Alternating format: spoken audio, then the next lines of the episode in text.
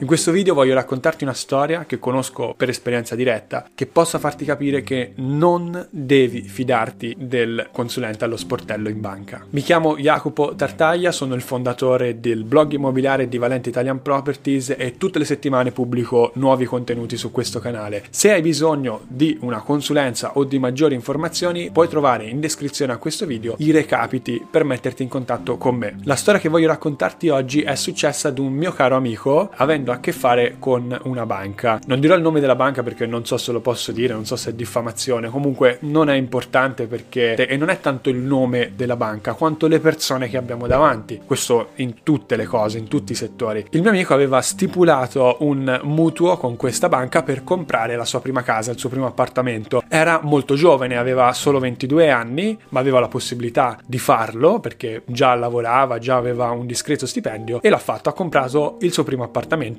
grazie al mutuo concesso da questa banca. È successo all'incirca nel 2017-2018, dopodiché c'è stato un periodo di tassi molto bassi, tanti, molto vicini allo zero. Lui aveva in quel momento un tasso variabile con cap, significa che aveva un tasso variabile che quindi varia in base al mercato dei tassi di interesse, ma fino a un certo limite, quindi non può andare oltre un certo limite, ha un cap, un cappello che lo blocca e non lo fa andare più su di un tot. Quando i tassi di interesse si sono abbassati in maniera importante è stato convocato in banca e gli è stato detto che poteva abbassare la sua rata di mutuo di 20 euro al mese, semplicemente firmando qualche scartoffia in ufficio. Il mio amico si è quindi recato in banca perché ha detto va bene 20 euro non sono tanti però 20 euro in più ogni mese perché li devo buttare via. Quindi è andato, si è fidato del suo consulente allo sportello e ha firmato tutti i fogli che gli venivano messi davanti. Il problema è stato quando i tassi di interesse hanno ricominciato a salire. Il mio amico si aspettava che sì, potesse salire un po' la sua rata, il suo tasso di interesse, ma avendo il cap sarebbe stato comunque protetto. E in realtà non è andata così, perché quando gli avevano fatto firmare le scartoffie in banca, aveva firmato anche che voleva togliere il cap al suo tasso di interesse. Veramente gli avevano fatto risparmiare 20 euro nell'immediato grazie ai tassi di interesse più bassi, però avevano tolto il cap al tasso di interesse sul suo mutuo e non gliel'avevano detto. Ovviamente una persona che arriva in banca, un ragazzo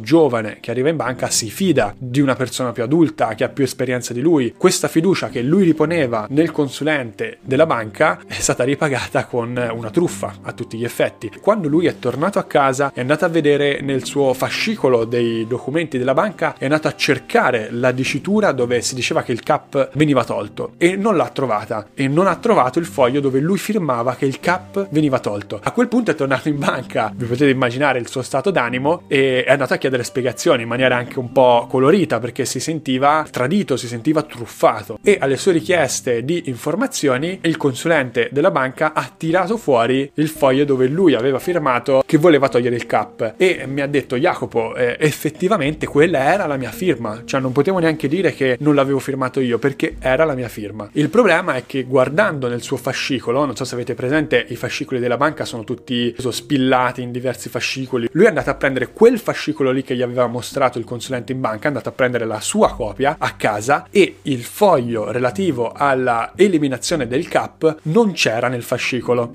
E quindi eh, lui dice è impossibile che io l'abbia perso perché ho preso tutti i fogli tra l'altro erano spillati e li ho messi da parte. E nel mio fascicolo spillato non c'è il foglio dove viene eliminato il cap. Quindi il consulente in banca al tempo poi quando è venuto fuori tutto questo problema non lavorava neanche più quella filiale gli aveva fatto firmare qualcosa probabilmente già con l'idea di fregarlo perché non aveva messo il foglio del cap nel suo fascicolo, nel fascicolo, de- nella copia che avrebbe tenuto il mio amico a casa e quindi non, non poteva nemmeno accorgersene. Cioè, quanti di voi leggono tutti i fogli che gli vengono messi davanti da firmare quando vanno in banca? Sono tantissimi. Sfido qualcuno di voi a dirmi sì, io ho letto tutto il contratto di apertura di un conto corrente, tutto il contratto di mutuo che ho fatto con la banca. Eh, è veramente impossibile e, e spesso se le cose non ci vengono spiegate bene possiamo cadere in queste fregature. Quindi state molto attenti quando vi vengono chiesti dei cambiamenti, prendeteli con le pinze, prendetevi il tempo di valutare, chiedete magari ad un consulente, chiedete a qualcuno che ne sa più di voi, informatevi e non prendete quello che vi dice il consulente della banca come la verità assoluta. Non è così, spesso sono anche impreparati oppure vogliono guadagnarsi la loro provvigione. Pensate che il consulente in banca ha dei bonus quando chiude dei contratti, ha dei bonus quando chiude un tipo di contratto rispetto ad un altro. Probabilmente in quella fase storica quel consulente aveva dei bonus se toglieva il cap ai mutui. Quindi niente, la morale di questa storia è state attenti, ma non solo con i consulenti in banca, è un'esperienza diretta, ma non è che i consulenti in banca sono tutti truffatori, non è la categoria, sono le persone che sono in quella categoria che fanno la differenza, che eh, determinano un buon rapporto lavorativo, un buon rapporto di affari da una truffa. Detto questo, vi ricordo che potete richiedere una consulenza con me, trovate i recapiti in descrizione, potete iscrivervi alla community su Patreon dove trovate tanti argomenti, tanti video molto più approfonditi, molto tecnici sul mercato immobiliare e facciamo anche delle dirette tutti i mesi direttamente con me dove potete fare delle domande. Ci vediamo nel prossimo video, vi ricordo di mettere mi piace, di commentare e alla prossima. Ciao!